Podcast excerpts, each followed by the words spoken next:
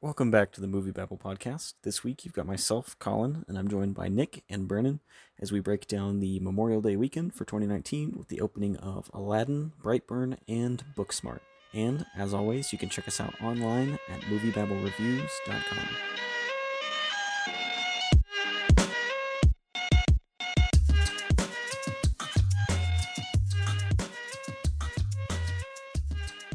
Breaking down this week's top five, and this is a 4-day weekend for Memorial Day.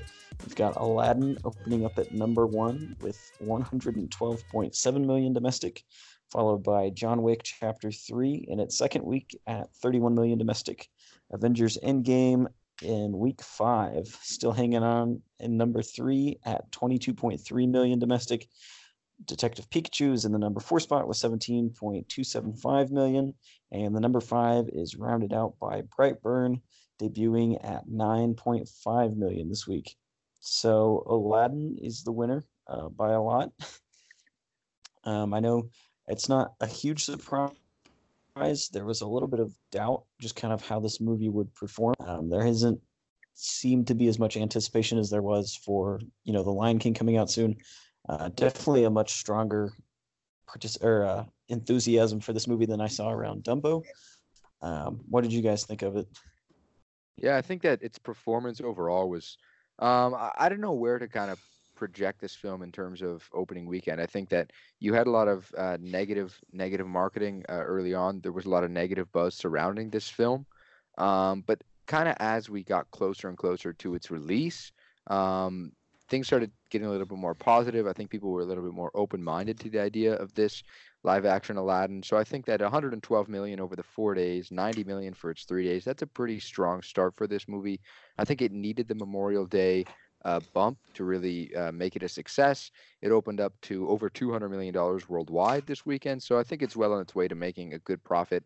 I haven't yet seen the movie. I'm going to be seeing it tomorrow, but I'm hearing mixed things for sure, but I think that this film is definitely going to be one that gets a couple $100 million, does much better than Dumbo. Maybe it's a $500 million picture by the end, but I think this is a pretty good start for them. Yeah, I think that 500 number is pretty reasonable. I mean, they're probably hoping for that because this budget's $183 million, so it's not cheap. And so if you figure maybe 2.5 times the production budget to earn a profit, that puts it somewhere in the 400 million zone for break even. So yeah, definitely 500 is probably the goal here. And like you said, there's just a lot of different opinions on this movie. I didn't really care for it. It's just, it was just a movie that I saw. I feel like I say that a lot, but it's just, I had no response to it at all. It didn't excite me. It didn't anger me. It was just a movie that, it's basically a recreation of many famous scenes from the animated movie. So it's just didn't leave an impression on me. I'm interested to see if that's kind of how a lot of people see it, because it didn't have great buzz like going into this week, as you mentioned before, Brennan. So I'm actually very curious to see what this movie does next weekend for that week-to-week drop, because that could legs are always important, but I think that's really going to be really telling for Aladdin. But this movie didn't do much for me, so I'm interested. I think, Colin, you were a little higher on this movie than I was. Yeah, I was a little more optimistic going into it, just because I am a pretty big Guy Ritchie fan. I love The Man from U.N.C.L.E., which he did 3 or 4 years ago now, and Sherlock Holmes, and just kind of his signature style. And I enjoyed this movie pretty much every time Will Smith was on screen. Like he's just having fun out there, like. He does so much for the movie just by being there. And I really liked what they did with Jasmine. I think they could have done it a little bit more elaborately. And her kind of fierce independent woman arc does fall a little bit apart towards the end. But yeah, there's really nothing new here. I think they kind of opened the door for some new stuff, but we're too caught up in just like walking down your favorite parts of Aladdin, from the original Aladdin, to really explore all the potential that it had. So I enjoyed it. I don't really love it. I thought it was fine for what it was, but I mean, it's never going to be the original. And I still kind of stand by the idea that the only really worthwhile, this is just a good movie in general Disney remake is The Jungle Book. I think honestly, Aladdin might be like my number two, but that's just like the state of the other remakes, not necessarily Aladdin itself. Yeah, that's interesting. I really like the Kenneth Branagh Cinderella movie as well. I think that movie's really solid. It's from a couple years ago, but yeah, that's so right. I was actually really surprised too that I really liked Will Smith in this movie as well. He's every time he's in the actual blue genie CGI, it's horrifying. It's just really bizarre to look at, and his head's the same size, and he has this really swole neck, and it's just it is weird. I think I had nightmares the night I saw it seeing that. But yeah, he's really good at really entertaining, and there's only so many like energetic people that would work in this role, and I think Will Smith is actually pretty good in it, and his rapport with Mena Massoud is actually really solid. I'm actually really looking forward to see what Mena Massoud does next, because he showed me a little something. I thought he was really charismatic in this movie, but I think that's just this movie. It just kind of shows how difficult it is to just do these remakes to begin with. You're having so many people that really wanted to look like the original and sound like the original and do everything like that. But then there's also people probably like me who probably wanted to do something different. And there's a tough balancing act to do there to really satisfy both parties. So it's tough to pull these movies off. And I think it's just a matter of where you fall in that line of if you just want to see the original again, or you just want something different, is how you'll feel about this movie. So it's not terrible. Like I said, I just have no response to it. And at all. It's a C movie for me. It's just nothing. It's decently produced. It's there. It just exists. And I will say one last thing. What's his name? Is it Billy Magnussen? Is that his first name? Yeah. He is fucking hysterical in this movie. He plays the awkward prince from, I think it's like Scottish, Irish, something weird. But he has this bizarre accent. And you can tell that he's like trying to hold back a laugh as he's talking. And it's really funny. Every time he talks, I like burst out laughing. And so yeah, this movie has its moments, but it's fine. It's whatever. Yeah, one thing I wanted to highlight quickly about Memorial Day weekend in general for films is that lately I think we're starting to see a trend where the biggest release of the Memorial Day weekend is one that needs the Memorial Day bump. I think last year with Solo, we had a film that had a lot of doubters just because of what was going on behind the scenes, and then also just because of what happened with The Last Jedi, kind of splitting the fandom, I think. And the year before that, we had Pirates of the Caribbean 5, which is a film that personally, as a big Pirates of the Caribbean fan, I didn't really enjoy, and I think that's one that you kind of start seeing the franchise really go downhill in terms of returns on the domestic side of things. So they needed the Memorial Day bump. So I think we're starting to see that sort of thing, because I think with Aladdin, you have a $90 million 3-day take, which is pretty good. But I think if you put this on in a weekend that isn't Memorial Day, I think that this doesn't do as well, so I think we're going to start seeing that trend for the next couple years. That's interesting, because the year before that was also which movie it was? I just saw it. Oh, it was X-Men Apocalypse, yeah. And then the year before that was Tomorrowland. And yeah, it's an interesting little quirk there that I think you pointed out. Yeah, I mean, before we move away from Aladdin a little bit, I do want to commend it. Just its kind of dedication to representation. So like this movie entered production a little bit late because they couldn't find Aladdin. Like that was a big struggle for them whenever this was, like a year and a half, 2 years ago. But it does bring a group of, Middle Eastern, Southwest Asian, Arabic people that don't really have a lot of these big budget movies that represent them. And so it's nice to kind of see that with such a high profile movie. Because there was, it wasn't as pronounced, but there was controversy when the original came out that, it is pretty much a bunch of white people voicing Aladdin and Jasmine and everybody. So it was nice to see that brought to life authentically. Yep, for sure. That is interesting. I wonder if that delay in production was part of the reason why this movie is a lot of green screen. I wonder if they didn't have as much time in pre-production because they were so wrapped up in that casting search. But I don't know. That's just something to think about there. Yeah, this was open call sheet casting for a decent amount of time because they literally could not find somebody. So that was, you don't really see that a whole lot with something that this high profile and already had a release date locked down. Mm-hmm. So yeah, that's kind of, I think, pretty much most of what there is to say about Aladdin. So we can move on into the number 2 spot this week, which is John Wick Chapter 3, which crossed 100 million at the box office this week. As the first Keanu Reeves movie to do so since, like, I think the Matrix Revelations, third one, which is pretty impressive. I did get a chance to see it this week. This movie is insane, and it is worth every minute you spend in that theater. I love this movie so much. It is outrageous. Oh my gosh. I can't get off of it. It's so great. I love how the stakes and just the action in every John Wick movie are just upped. Like, I think in this movie, Keanu maybe has like 20 lines of dialogue. Like, there's just, yeah. It starts off fighting, it ends fighting, and about every 15 minutes, Keanu will have like one sentence to say, like, I am.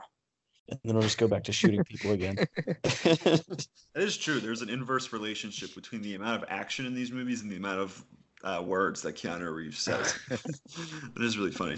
But yeah, this movie actually has already surpassed the international intake from John Wick 2, which is really awesome to see. This movie has made over, it's 182 million worldwide, where Chapter 2 was a little over 171. So really good stuff for this franchise as it continues. It was a little steep of a drop this week, even with the 4-day weekend. It's still a 45.4% drop, which isn't ideal, but at this point, I feel like it's all gravy, just because it's already surpassed the second one, and the budget wasn't too much more expensive, and they already greenlit Chapter 4, so we're getting more of this. So. Really good job by John Wick and just creating this franchise out of nothing, and it'll probably pass 200 million next week. So this is cool. It's a cool success story. I love this movie. The first 30 minutes of this movie are like the most insane thing I've ever seen in my life, and it's amazing. So every ounce or every bit of money that this movie gets is just well earned. I love it so much. Yeah, it's cool to see another R-rated franchise kind of coming to the forefront and. Finding a base, keeping that base, and expanding. So I think that's just something else to note. Mm-hmm. Absolutely. Yeah, this franchise has done a really good job of, like, A, staying consistently good, but B, just, like, becoming bigger every time. So who knows? Maybe John Wick 4 will outgross Avatar. Yeah. Does John Wick go to space in the next movie? When John Wick goes back in time for the time heist, that's when it'll really come together. Oh gosh, Keanu Reeves. Speaking, I still Keanu Reeves just can do new wrong to me. It's amazing. I'm sorry, I ruined your segue there, but I love Keanu Reeves. He's the greatest. No, you're good. I mean, the cool thing about John Wick is that, you know, when they go back in 10 years and they've like finished this saga and do the prequels, Keanu Reeves can still play John Wick because he doesn't age. So there's a lot of potential here. But yeah, going back to time heists, Avengers Endgame is still in the top 5 at week number 5 at the box office. It's in third place with 22.3 million, which is still pretty impressive. You know, it's just inching ever so closely to Avatar. You know, it's a little a lot, as Brendan's brought up a bunch. This movie is very top heavy, and so it certainly slowed down quite a bit, but it's still moving a lot better than a lot of the new releases at the same time. Yeah, for sure.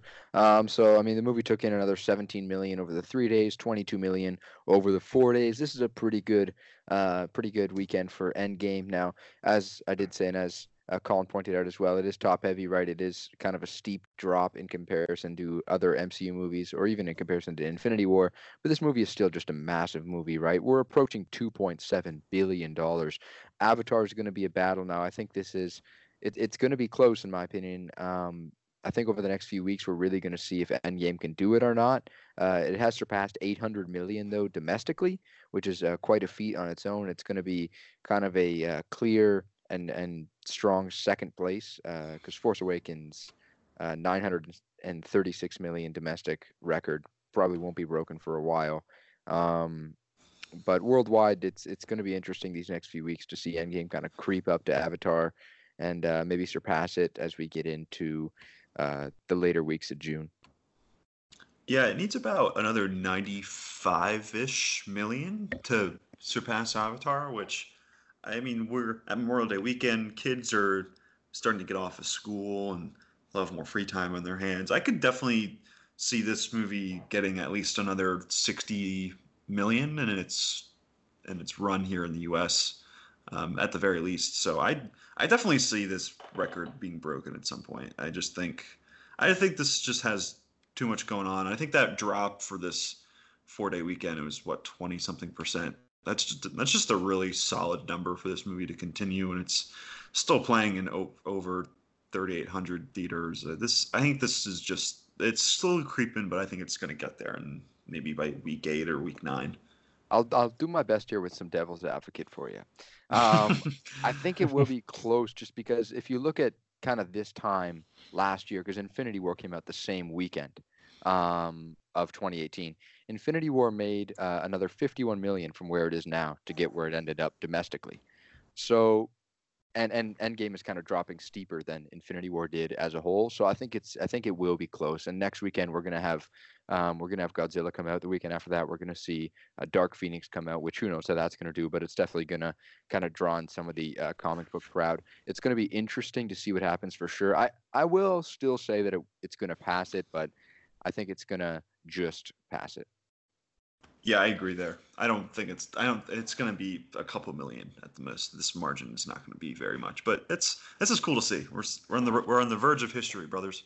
Mm-hmm. Yeah, I think they'll get it over there if they have to bring it back for Labor Day, which they probably will. They had the big Marvel Marathon last Labor Day, so I wouldn't be surprised if they do something kind of like that. But Disney will find a way to get this over.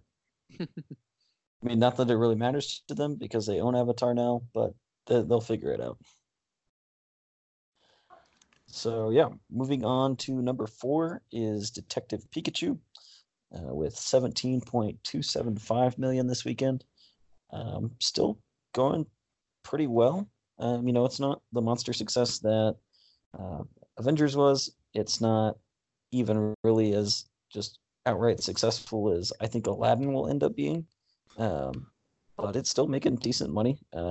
As far as a video game movie goes, this is making really good money. So, yeah, there's not a lot to be disappointed with Pikachu's performance.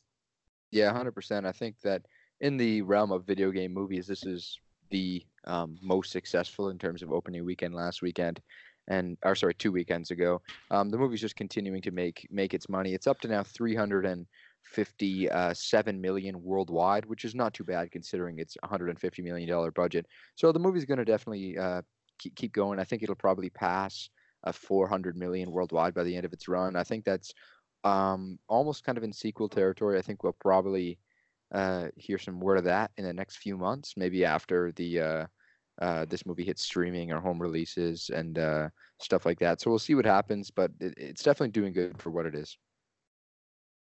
Yeah, I don't really have much to say about this movie, interestingly enough. It's just kind of chugging along. It's doing its own thing. I'm not sure if it still has to open in any international markets, but if this movie can get around to like maybe 430, 420 million, right in that range, I think we're definitely in sequel territory. And as we were talking, I could have sworn that they already greenlit a sequel, so I don't know. Maybe it's just too many franchises going through my brain at the moment. But this movie's doing fine. It's doubled its budget and then some, so you can't really complain if you're Warner Brothers and Legendary and Pokemon Company. People are seeing it. It's kind of funny. It's just another IP-driven movie that's found its audience. So it's doing okay. It's a pretty decent drop from last week, 31%. Yep, for sure. So yeah, and then we'll move on into number 5, which was Brightburn, debuted this week with a little over 9.5 million on a $6 million budget, or an estimated budget. So that's pretty good. This is a superhero movie, but it doesn't have the recognition or a lot of the power behind it that a normal superhero movie would have coming from, you know, Marvel or DC. But it's already outgrossing Hellboy right now, at least for the opening weekend. So, yeah, this is kind of a James Gunn vehicle, but also kind of an anti-Superman vehicle. It's weird to try and decide what box to put this movie in. Yeah, it's not quite horror, but it is hard. Let me pose a question to you guys. Do you think Brightburn is a weird title? Like, I feel like this movie would have made a lot more money if it was.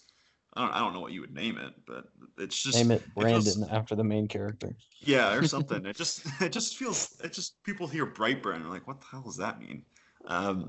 But I just like the marketing material of it is like it's from visionary director James Gunn's brother. It's just really funny how they've just plastered James Gunn all over this when he's just producing the movie, but it definitely has a lot of his hallmarks. I'm sure his brothers kind of share the same sentiments as him, where it's in his non-Guardians work. They're all extremely violent, and like shockingly violent in places, which this movie is at times, and dark and a little sadistic and twisted. So this movie is interesting. I'm curious to see what it does in the next couple weeks, because I think the drop. I could see this definitely dropping similar to like a horror film where it's a little more top heavy, which isn't exactly great for its prospects, considering it only opened to $9.5 million. So, but with everything, that $6 million production budget is just saving it because it's already made $17 million worldwide. So it's doing fine. I'm sure they really marketed the crap out of this one with more, like way more than what the production budget is, but this movie's gonna just make its money just because that's a great kind of low risk move to have. So it's gonna be fine.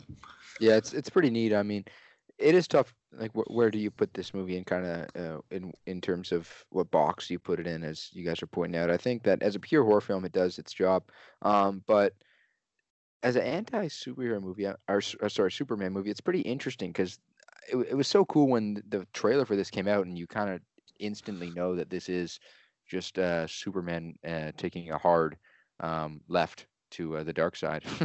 But it was interesting the way they marketed it. I think maybe a different name could have done better. I don't know what else I'd name it though. I guess that's something you'd have to really brainstorm. Produced by James Gunn, the movie. Yeah, that probably would have opened up to numbers similar to this, or if not better. So, but yeah, it's interesting. I know James Gunn and Zack Snyder, they've been friends for a little while, so I wonder if they have talked about this movie at all. Yeah, and I think it's interesting because the trailer markets it as, you know, this is the anti-Superman. I think they start to do that in the movie, and they start to see, well, what if, you know, he's being bullied because he's different and all that, and what if he makes the other decisions? But then they just kind of throw that out the window, and they're like, no, hive mind. And it just kind of falls into some alien nonsense. And I feel like they missed a lot of the potential in the movie. And, I mean, I am impressed by what they were able to do on such a small budget. Right. Like, you definitely see they keep the locations and the characters pretty small. Like, you never really have more than 2 or 3 people in a scene. But they're able to do a lot with it horror-wise. And so I thought it lived up to my expectations on that end. But as far as like actually seeing out what an anti-Superman would look like, it missed the mark by quite a bit. Yeah, this movie is, it's fine in all respects, personally. Like, it's never remarkable, ever. But it's like, it's just incredibly competent in terms of you kind of have good spatial awareness. Characters are drawn out. It moves from beat to beat. It does feel like it has something missing though. It's except for those really out of nowhere shocking moments of just like body horror or just carnage. There's nothing really to hang your hat on with this movie because it's similar to many horror movies where it's like the creepy kid goes bad, breaks bad, but this time he's just kind of Superman light. So it's just, there's nothing too interesting, too deep with what it's talking about. It's just kind of an interesting take, I guess, on all this, just to kind of capitalize on the superhero craze. So I thought this movie was fine. But yeah, if I had to grade this movie, it would probably be a B-. Doesn't really, it's like the lowest recommend possible, just because it's just competent and has some interesting moments, and there's nothing that's really horrendous in this movie at all. It's just kind of there at a lot of parts, and pretty generic in a lot of moments with character beats and just parenthood type of things. I'm probably not going to remember this movie kind of quickly, and that feels like that's kind of a missed opportunity, because I feel like this could have been like the breakout indie-ish hit of the summer if it was more competently produced, or if there was like a certain wow factor to it. So I feel like this movie might disappear rather quickly. Yeah, I'd agree. I just don't see it lasting very long, and I think it's kind of going to end up like Pet Sematary was. You know, Pet Sematary, there was a decent amount of hype around it, I guess. But yeah, just debuted and dropped off the map. And I feel like Brightburn is probably going to do kind of the same. I mean, it's already made back its production budget. So, you know, it's going to be not a huge success, but a decent success. So it definitely leaves room for sequels. I just don't know if it'll get any. Yeah, I don't either. It's a moderate missed opportunity, like I mentioned before. There's a lot of room here that it could have explored that it just never really did, and that's just kind of a bummer to see sometimes, because this is a pretty neat little premise. Mm-hmm. So I don't know, we'll see, but it's just it's fine. I had nothing else to say. One thing I did notice today, watching Endgame again with my family, is the kid who plays Brightburn is when Ant-Man becomes a kid, it's the same actor. So little shared universe connection there. Oh my goodness, yeah. It's funny. I'm kind of picturing that now. Yeah, you're right. Oh, wow. I think that kind of wraps up this Memorial Day weekend. Brennan, I know you wanted to talk about some of the previous Memorial Day weekend successes and failures we've had. Oh, yeah, well, as I just said earlier, I think it's just important to highlight that it seems like it is these movies that need a little bit of that extra help, as I stated. Like Solo last year, some of the lead up to it was a little bit negative, so they needed that Memorial Day bump. I think Aladdin is definitely the same, and I am interested to see next year if kind of the same sort of thing happens with whatever becomes a Memorial Day weekend release next year. But I think with Aladdin, they're happy with what they did this weekend for sure. Yeah, I think so. I think, you know, Disney's still got 2 other live action remakes coming up this year, so they've got plenty of room on top of that. Mm-hmm. So yeah, that kind of wraps up the top 5. And then moving into another debut this week was Booksmart. It didn't crack the top 5, got pretty close to Brightburn, but ended up around 8.69, almost 8.7 million. And so it's not been a huge success so far, but I've seen the movie. Everyone I've talked to who's seen the movie has loved it. I think it's really smart. It weirdly presents a lot of high school movie stereotypes, but also breaks them at the same time. And I just thought it was a phenomenal movie, especially for Olivia Wilde's directorial debut. Yep, I love this movie. This is probably going to be one of my favorites of the year. It's hilarious. I can't remember the last time I laughed this hard at a movie. Really, really great. And between this and for Olivia Wilde, she came out with a movie a couple months ago. I don't know if either of you guys have seen it. It's called A Vigilante, where she's in it, and it's kind of like a good dramatic turn for her, where she kind of plays. I guess she's a vigilante, that's the title, but she's kind of just goes around and helps women who were affected by abuse, because her husband was abusive in the past. So it's really well done. So between that and Booksmart, this is like a new chapter in Olivia Wilde's career, which is really cool to see. I really would have liked to see this movie break into the top 10. I think just a lot of studios around Hollywood were pretty interested to see how Booksmart would do, because they kind of want to make more of these movies where it's just kind of a fun comedic romp from start to finish with some heart, and We don't get a lot of movies like this anymore, which is interesting. My mind immediately went to Superbad, which I think is a pretty stereotypical comparison there, because it's high school all in one night movie type of thing. But back in those days, was that a decade ago or something like that, where it just seemed like movies like this were coming out all the time. So I really would have liked to see this movie do better. All three of us couldn't find production budget numbers on this movie, so we don't know if it's outpacing its production budget or where it is in comparison to that. So I really hope that this movie has a decent drop to week drop to drop. So I don't know. I think it's to be determined with this movie, and I really hope it does better because I really, really love it.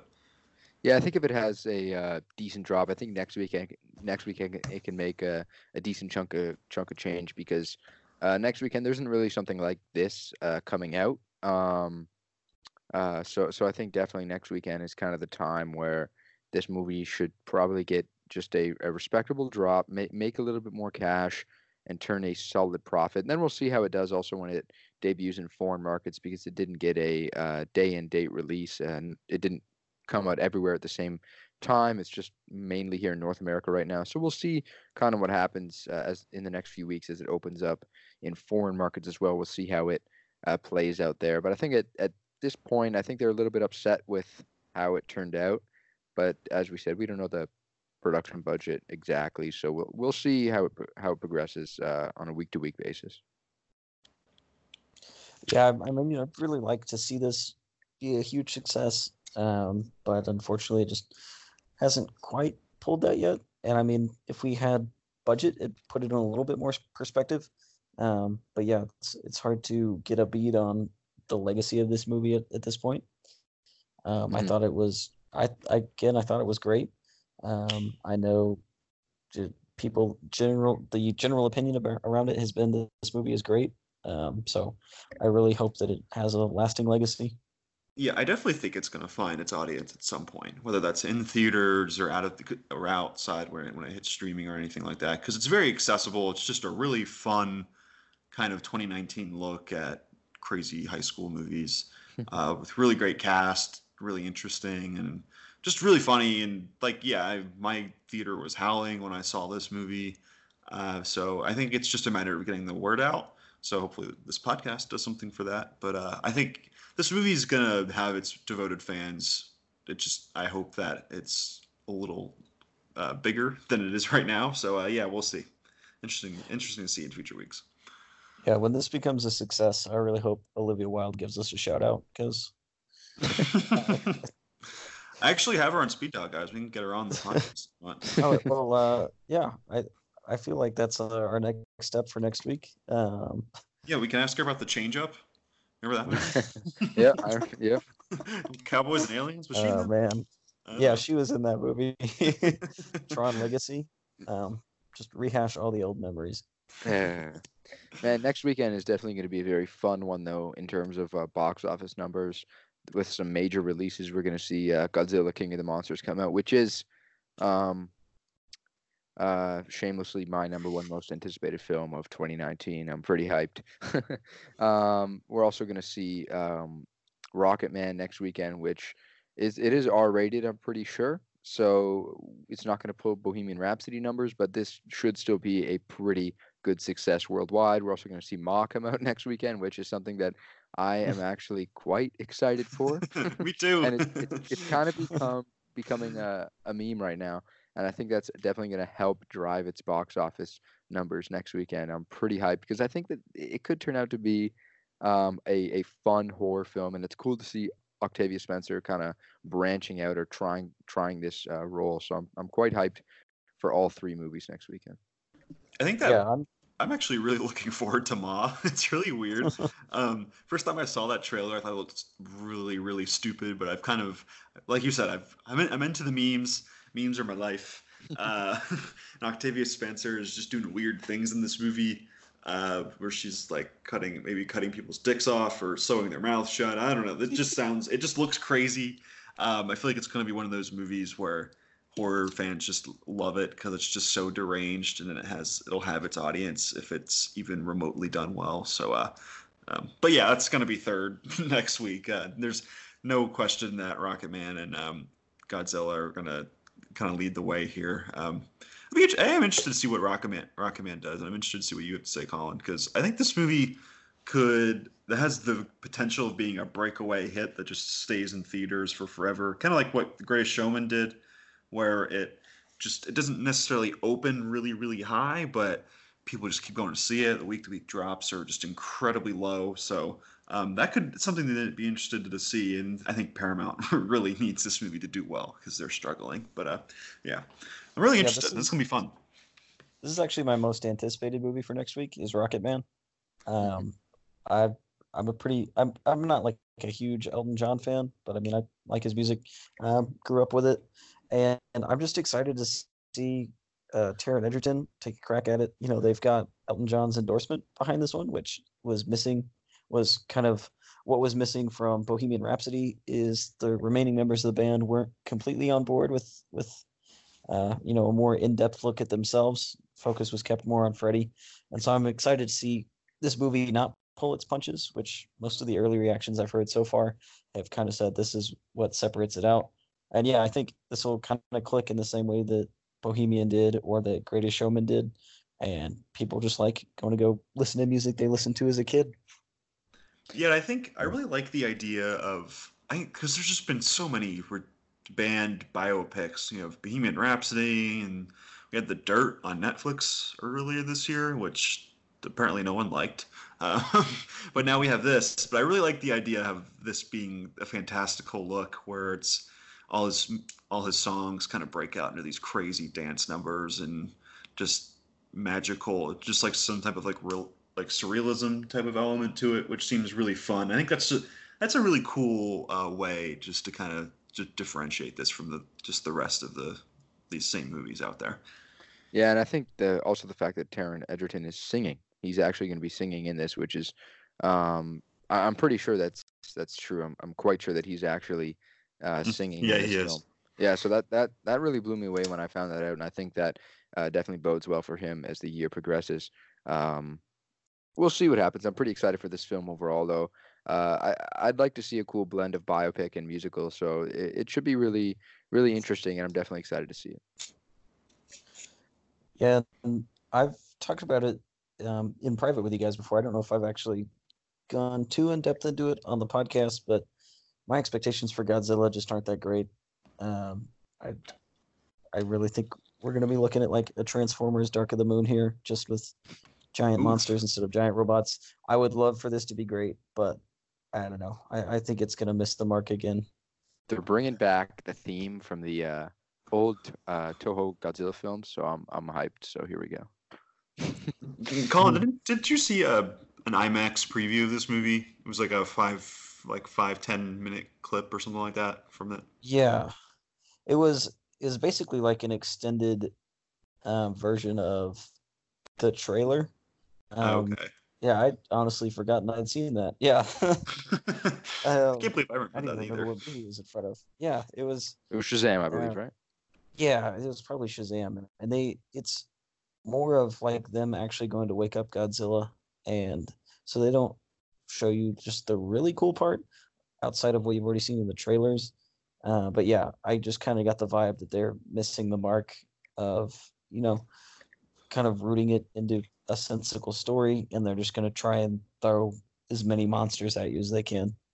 Well, I think they're probably going to – we'll see what happens. I think the marketing material has been great in my personal opinion. I think the way they're just the visuals look incredible. I think that the monsters in general just look great because they're not really – I mean, they are monsters, but they're really treating them like truly unworldly beings in the trailers. Like they're the music they use, even just the piano riffs, like they're kind of treating it like it's a beautiful spectacle. But I mean, you look back in the 2014 Godzilla, the first entry in this monsterverse.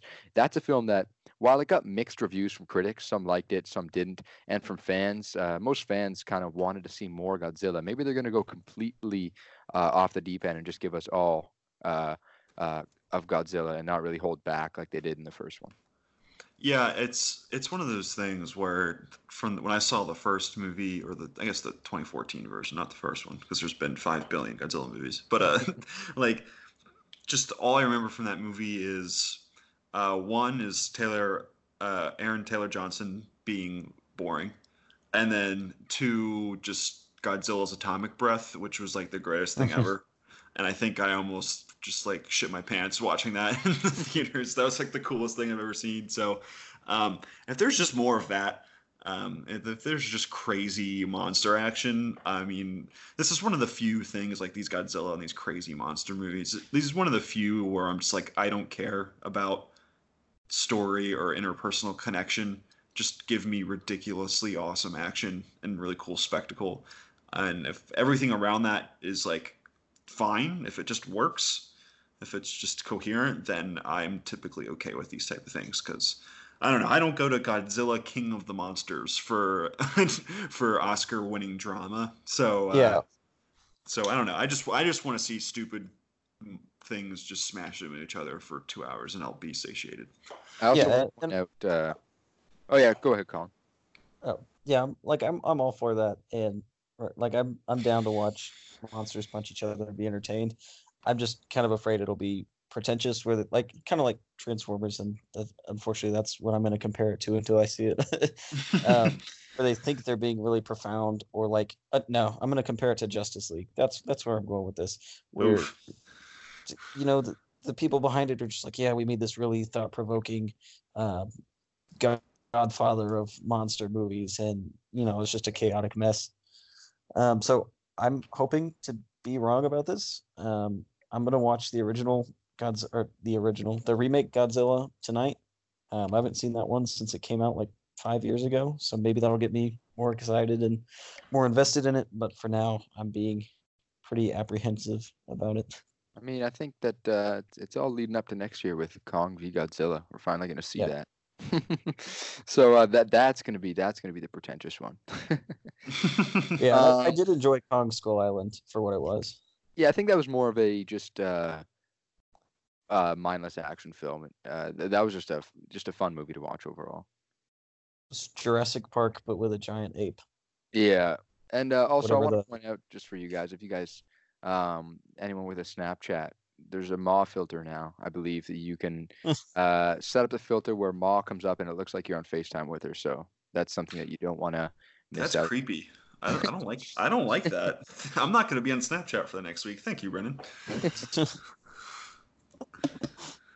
Yeah, I just deleted it from my phone. Thanks a lot. God damn, that's weird. First we have the boy girl filter, then we have the baby filter, and then we have this. Like Snapchat, you gotta relax a little bit. You're doing the most, and you're at like a 12. We need you at like a 3 or 4. This is a little ridiculous. There's the fat boa filter. That's what I want. So yeah, that kind of wraps up everything going on at the box office over Memorial Day weekend. Next weekend again should be pretty competitive. We'll kind of see what Aladdin's overall run is going to look like with a little bit more clarity next week, just as it comes face to face with Godzilla's supposed to be a pretty big blockbuster. So there's a lot of competition coming up. Thanks for listening to this episode of the Movie Babble Podcast. Again, you can check us out online at MovieBabbleReviews.com. And join us next week as we break down the opening weekend of Godzilla, King of the Monsters, as well as Rocketman and Maz.